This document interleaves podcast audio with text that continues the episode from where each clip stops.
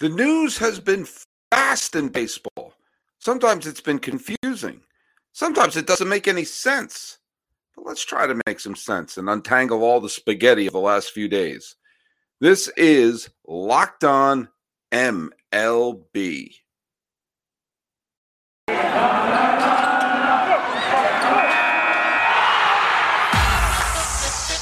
You are Locked On MLB.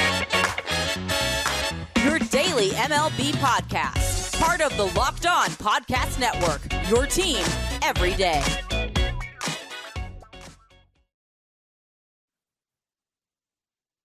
Hello, baseball fans, and welcome to Locked On MLB, part of the Locked On Podcast Network, where it's your team every day.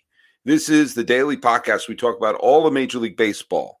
I'm your host, Paul Francis Sullivan. As you can tell by my lower third right there, if you're watching me on YouTube, feel free to call me Sully.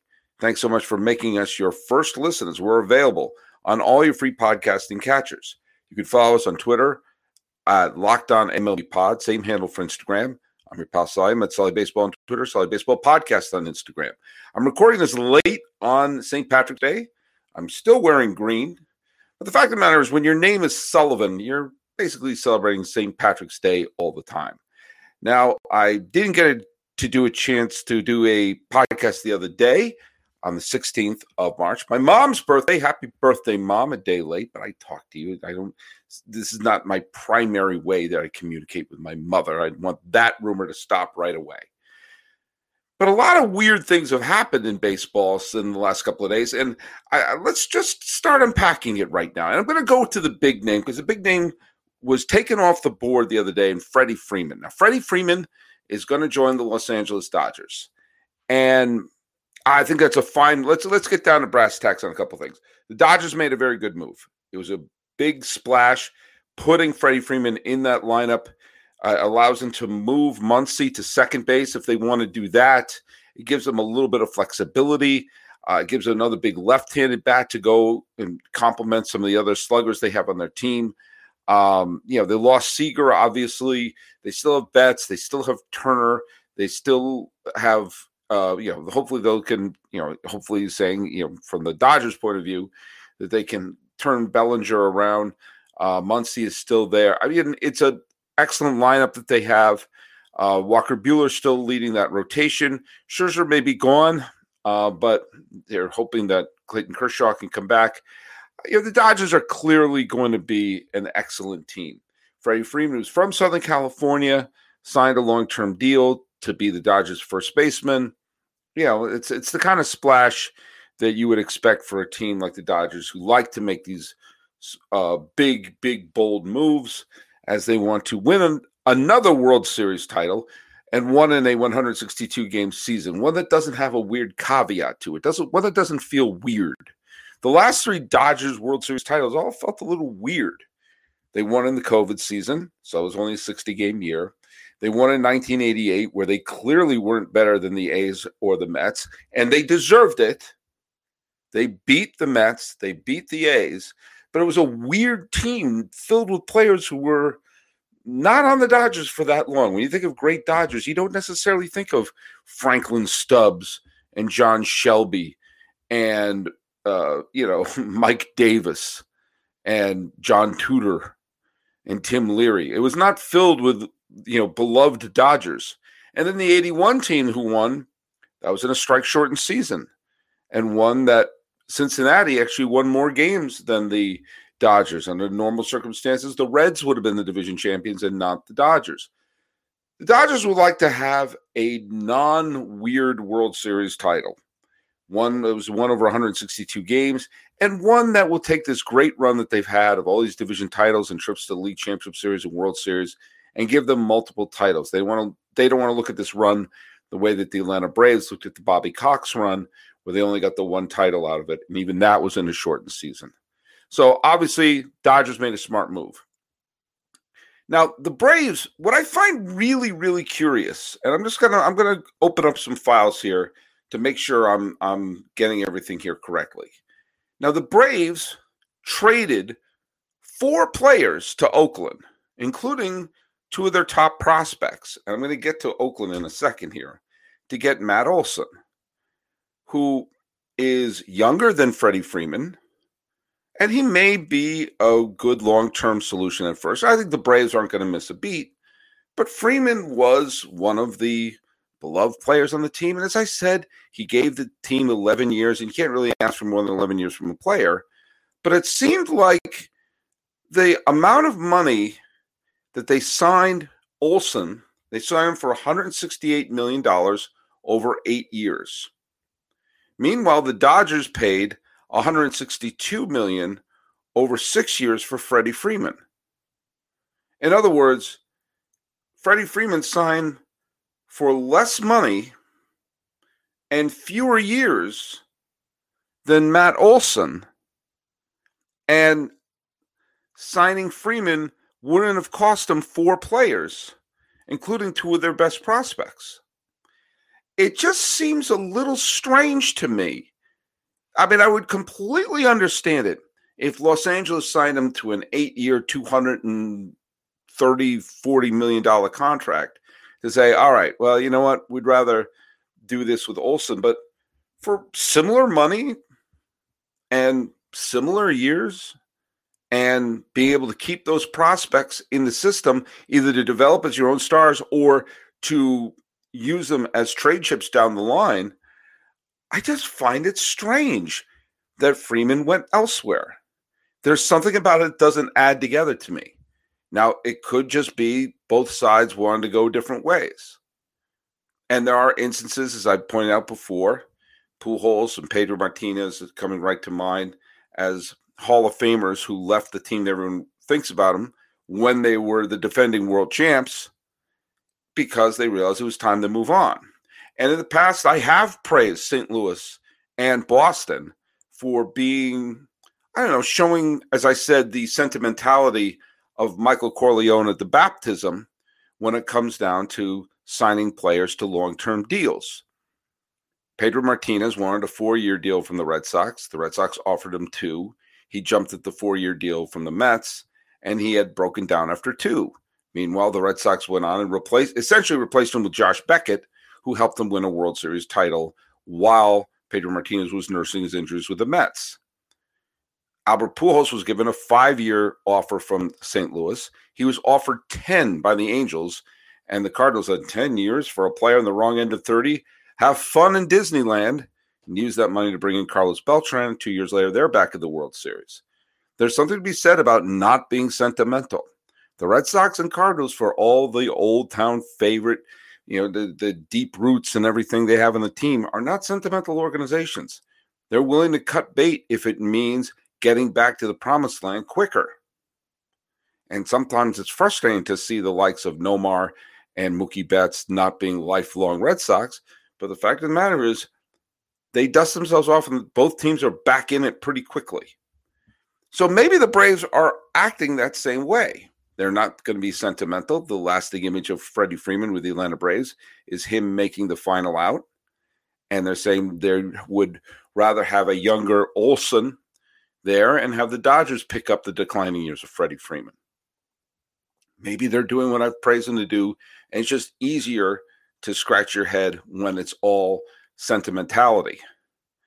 It just strikes me as a little strange because they, what it cost to bring in the replacement for Freeman before Freeman was signed seemed to be a little bit, I don't know, caught me off guard. By the way, um, Rosario resigned with the Braves, so the big hero of the National League Championship Series is going to be back. Uh, Jorge Soler was picked up in midseason to fill in, and he became the World Series MVP. He's still unsigned. And it does look like the Braves are in a real big hurry to bring him back.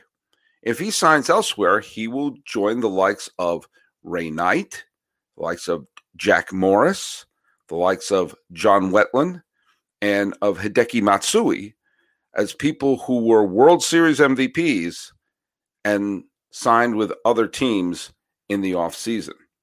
A strange group to be in.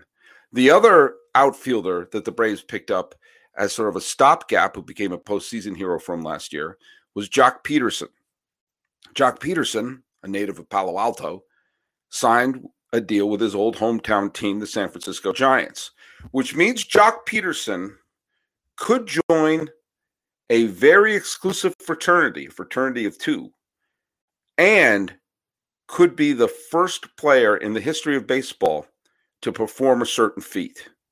Now, here's a fraternity he has a chance to join Don Baylor and Eric Hinske. Both Don Baylor and Eric Hinske played in the World Series three consecutive seasons with three different organizations. Don Baylor with the 1986 Red Sox, 1987 Minnesota Twins, and the 1988 Oakland A's.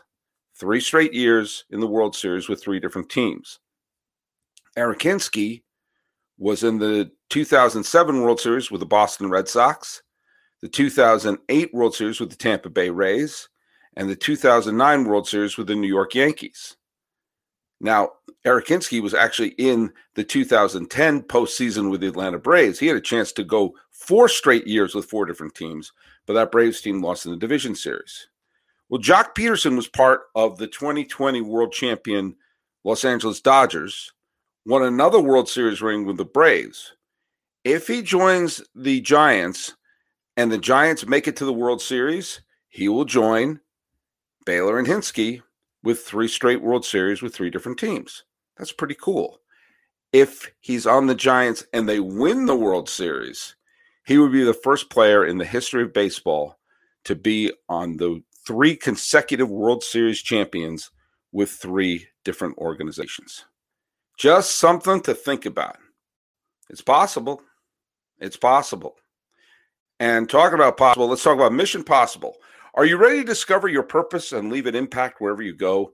Mission Possible, written and read by New York Times bestselling author and athlete and former Mets prospect Tim Tebow, encourages you to find your inspiration, pursue your purpose, and create a life for yourself that counts. Ignite a new spark in your life through this new inspirational listen. Mission Possible by Tim Tebow is available wherever audiobooks are sold. And hey, let's talk a little bit about Locked On MLB prospects. Thanks for making Locked On MLB your first listen every day. But Locked On MLB prospects is a great show hosted by Lindsey Crosby, who's a prospect encyclopedia, and he's going deep into the Major League Baseball stars of tomorrow. It's free and available wherever you get your podcasts. So, uh, the Oakland A's traded Matt Olson to Atlanta, and they got four players in exchange for him and that was uh, including two of the Braves' best prospects and two other young players. Well, the other day, the A's sent Chapman, Matt Chapman, their Gold Glove winning third baseman, and traded him to the Toronto Blue Jays. And the uh, package included uh, Gunnar Hoglund, uh, Kevin Smith, not the director of clerks, uh, Zach Logue and Kirby Snead. If I mispronounce any of those names, I apologize. But like the move that they made with Atlanta, they got two of Toronto's best prospects. Their number five prospect was Smith, uh, and their number seven prospect was Hoglund. Oh, actually, no, I reversed that. Hoglund was their number five. Smith was their number seven. So they got two of their top 10 prospects and two other uh, prospects. Uh, Hoglund was a first round pick a few years ago. Uh, Logue was one in their top 25. So, two times they have traded away the two corner infielders, Olson and Chapman, and they received eight players, including four prospects who rank in the top of that of their trade partners organization. So they're getting both quantity and quality.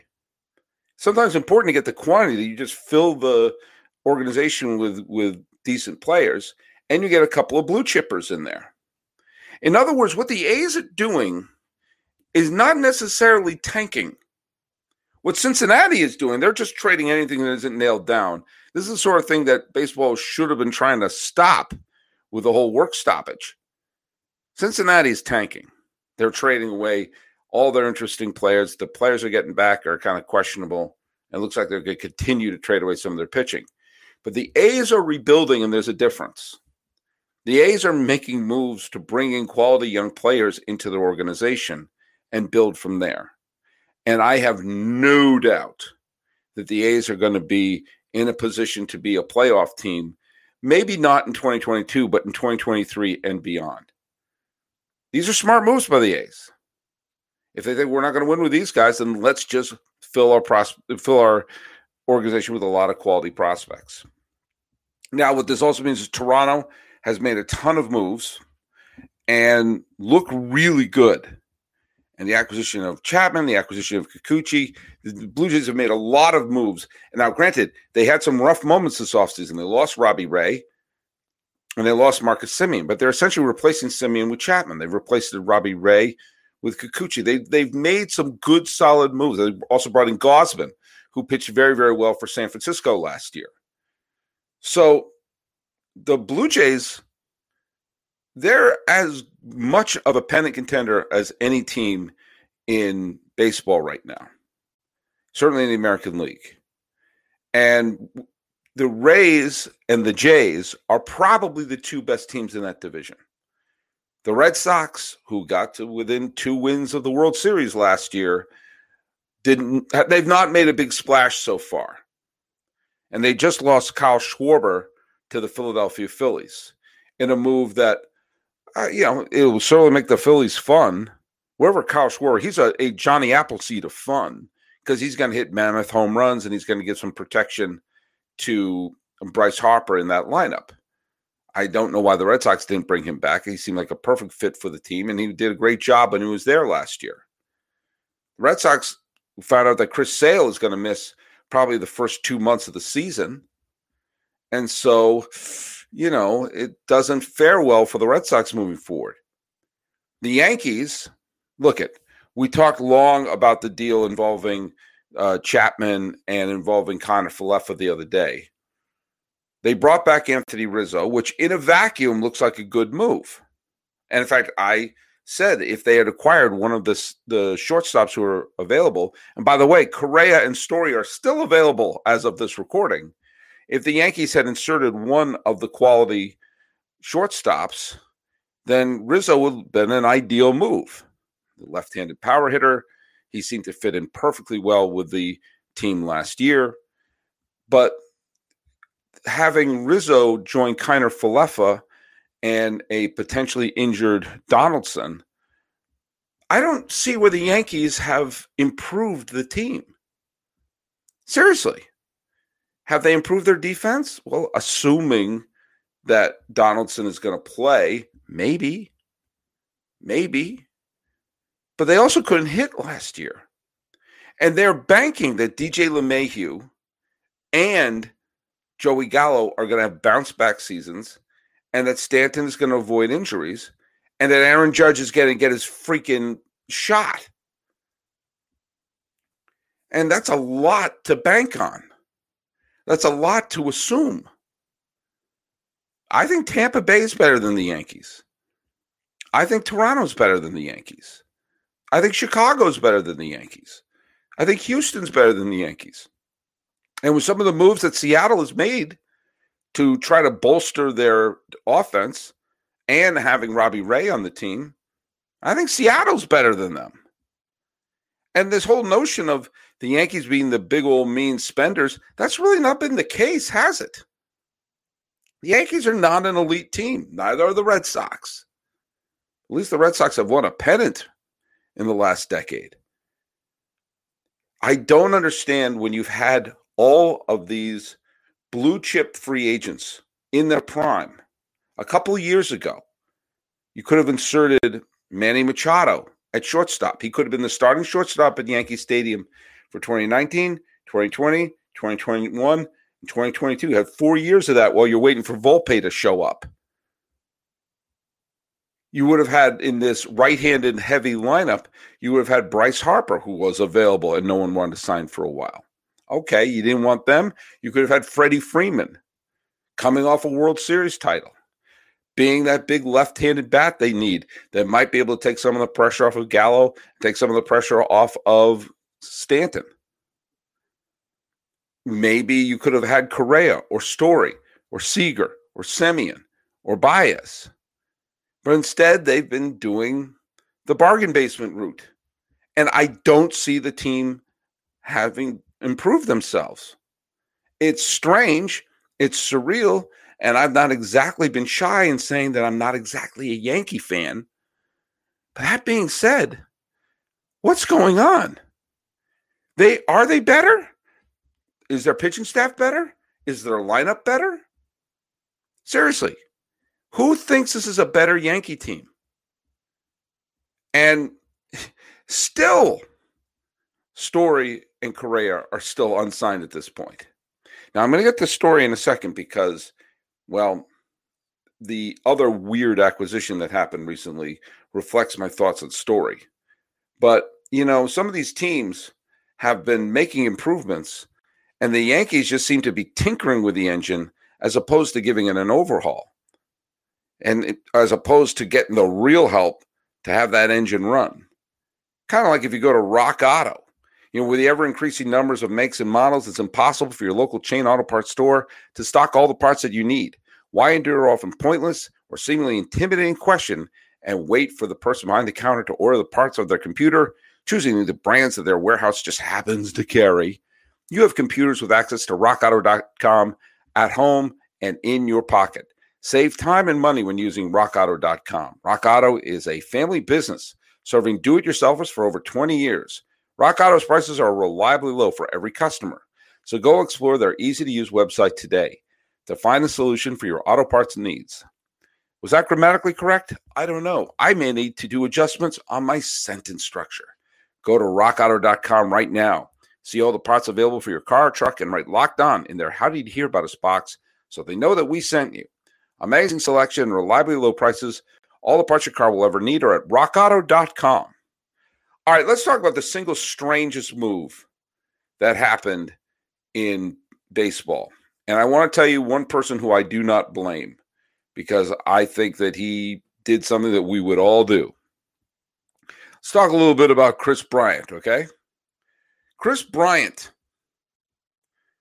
Kris Bryant signed a deal. Now, Kris Bryant, former MVP, still a good, solid player, was signed by now. Who, who's going to sign him?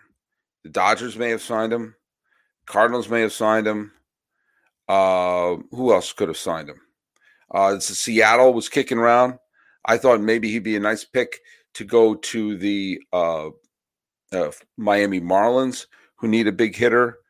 Maybe he would have fit with the Red Sox. There's a lot of places he could have gone. Instead, the 30 year old Kris Bryant signed a $182 million deal over seven years to join the Colorado Rockies. Let's unpack this for a second. Kris Bryant who's roughly the same age as Freddie Freeman, got more years than Freddie Freeman, and got more money than Freddie Freeman in the open market. And uh, did anyone see this one coming? And look at, I am not going to blame Kris Bryant one nanosecond for this deal because uh, I, I don't think anyone saw him getting 182 million dollars on the market. This is why, okay, Scott Boras is the best of what he does. Is he took Bryant out to this market and got a deal better than Freddie Freeman did. Okay? And not for one second do I want to hear anyone criticizing Kris Bryant's desire to win and desire to be a great player simply because he signed this seven or eight year deal with the Colorado Rockies. And here's why. As he is going into, I mean, look at Kris Bryant had a, a you know had a good year last year, not a great year. Uh, his last great year was probably 2019. Um, he has played 100, hasn't played 150 games since 2017. Um, some of his production has gone down but he's still a solid player. Not thinking he's going to get this type of a contract. Uh, anyone who wants to criticize his desire to win and everything like that, Fact of the matter is, he signed for the best contract and for the most amount of money. And so would you. No one else offering him this kind of deal. He signed it. So would you. Now, he, he doesn't want to win. Uh, may I s- remind you of the fact that he was the most valuable player in baseball in 2016 and made the final out, or at least threw the ball to Anthony Rizzo for the final out for the Cubs, the Cubs, the freaking Cubs to win the World Series. he got big hits in that great rally that they had. I was, of course, rooting for Cleveland at the time, but you know, who am I to to take anything away from the fact that he had, you know, he wound up getting a home run in that, uh, uh two big home runs in that World Series, and you know had a a very good postseason against the Giants and against the Dodgers to get him into the World Series, and he he was the he was the spark plug of the team that broke the curse of the Billy Goat. Okay, now here's the other thing: homegrown MVP who delivered what Ernie Banks couldn't, what Ryne Sandberg couldn't what Greg Maddux couldn't, what Billy Williams and all these great Cubs, Ron Santo, Fergie Jenkins, none of them could deliver. Kris Bryant was the MVP of that team. He should have been a Cub for life. They should have signed him to the long term deal, even when they were tearing the team apart. Remember, the Cubs were in first place in June. But then when they started falling apart, they tore the team down. Bryant should have stayed. There should have been one player one star, and Kris Bryant, homegrown, and who salary and like in our you know the his uh playing time was manipulated deliberately in 2015 so they can squeeze another year. Everything about his tenure with the Cubs was filled with kind of sort of strange ugliness that they were playing with a, as said, playing with the service time. And the first moment they had, they wound up trading him to San Francisco. Okay. And he probably looks up and said, Hey, I delivered a title. I delivered a championship. I delivered an MVP. And I got shipped to San Francisco for Caleb Killian and Alexander Canario, two players not even major leaguers. This is a business. He should have been a Cub for life. He's out there as a free agent. Said, you know what? I've won my ring with the Cubs. That should count as three rings. I've won my MVP. I've done all this, and that wasn't enough to get loyalty and to have the the the type of contract that he should have gotten. Fine, I'll take it from Colorado. Denver's a nice place to live. He'll get to pad his stats at Coors Field, and make so much money that his great grandchildren could go to law school. So there you go. I don't blame Kris Bryant at all. What I find bizarre is two things. First of all, this is the type of contract that's going to be hard to move Kris Bryant as he goes deeper into his 30s. But also, if they're going to spend that kind of money, if the Rockies turned over enough cushions and found 180 million tomatoes why not just resign Trevor Story? If they want to get the goodwill back from the fans who seem to be angry that they, you know, they re-signed Nolan Arenado to make him a Rocky for life and then wound up flipping him to St. Louis, to be able to say, hey, Trevor Story, you get to be a Rocky for life. If you're a Rocky fan, you get Trevor Story. This guy's going to be here. And when eventually things line up and the Rockies get back to the postseason like they did in 2017 and 2018, maybe Trevor Story will be there. And it'll be an instance kind of like when Todd Helton was on the team that went to the World Series, that the guy who had been there for a long time manages to celebrate on the field. Instead, they spent it on Bryant, who has no goodwill in the bank in Colorado, who fans have no connection with. If you have that kind of money lying around, bring back your guy. Think about the, the, the positivity that that would bring. Instead of, you know, if they had done that, if they found that they said, "Oh, look at that, we we, we, we wouldn't, I haven't worn this jacket since last November. I put my hand in it and there was 180 million dollars in it. And they found that money and they re-signed Trevor Story. I think some people may have wondered why would Story want to come back or may you know why was this drawn out, but we would all be able to say, all right, they wanted to keep their guy in the fold. Instead, there's this. Rockies aren't here. They're in division with the, you know, the Dodgers, the Giants, and the Padres. Now, granted, the Padres have lost Tatis for a few months because Tatis never really thought that maybe I shouldn't be riding a motorcycle now. But I digress. Rockies aren't making it in. They're not making it in as a wild card team. So I don't understand this move. I completely understand it for Bryant. He's now a multimillionaire. I would imagine that would be a fun thing to be. But what are the Rockies doing? And again, Story's still unsigned. Now, here's what I would understand. If they flipped over another cushion and they brought back Story, then you could say, oh, look at that. They're trying to put a couple of veterans on the team. But, you know, Boras is great at what he does. If there were agents for podcasters, I'd sign Scott Boras. And maybe, just maybe, the fact that a certain smokable thing is legal in Denver may have helped in the negotiations. I like Kris Bryant, always have. He's a very easy player to root for, and he should have been a Chicago Cub for his entire career. And maybe, just maybe, he'll be sent someplace in a weird salary dump. But this has to be one of the most confusing deals I've ever seen. If you have any clue of what the Rockies are thinking, shoot me a, a, a tweet over at Sully Baseball. But I get it for Kris Bryant. He was shown very early on this is a business. Don't get any emotions attached to it. And he said, Well, I've won my World Series. I've won my MVP. I just got paid.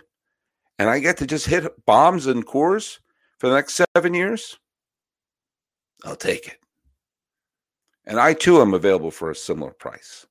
But hey, there's going to be more news to talk about. And what was really fun about yesterday is there were some spring training games. I'm not going to report on them because it's practice, but the fact of the matter is, baseball's real and baseball's back. And we keep doing these. I got a couple more podcasts lined up for this weekend, and then a whole new slate coming up. So, thanks so much for making us your first listen. And go check out some of the other shows in the Locked On Podcast Network, where it's your team every day, because there are fabulous shows out there covering all these events. So, late on St. Patrick's Day, of 2022.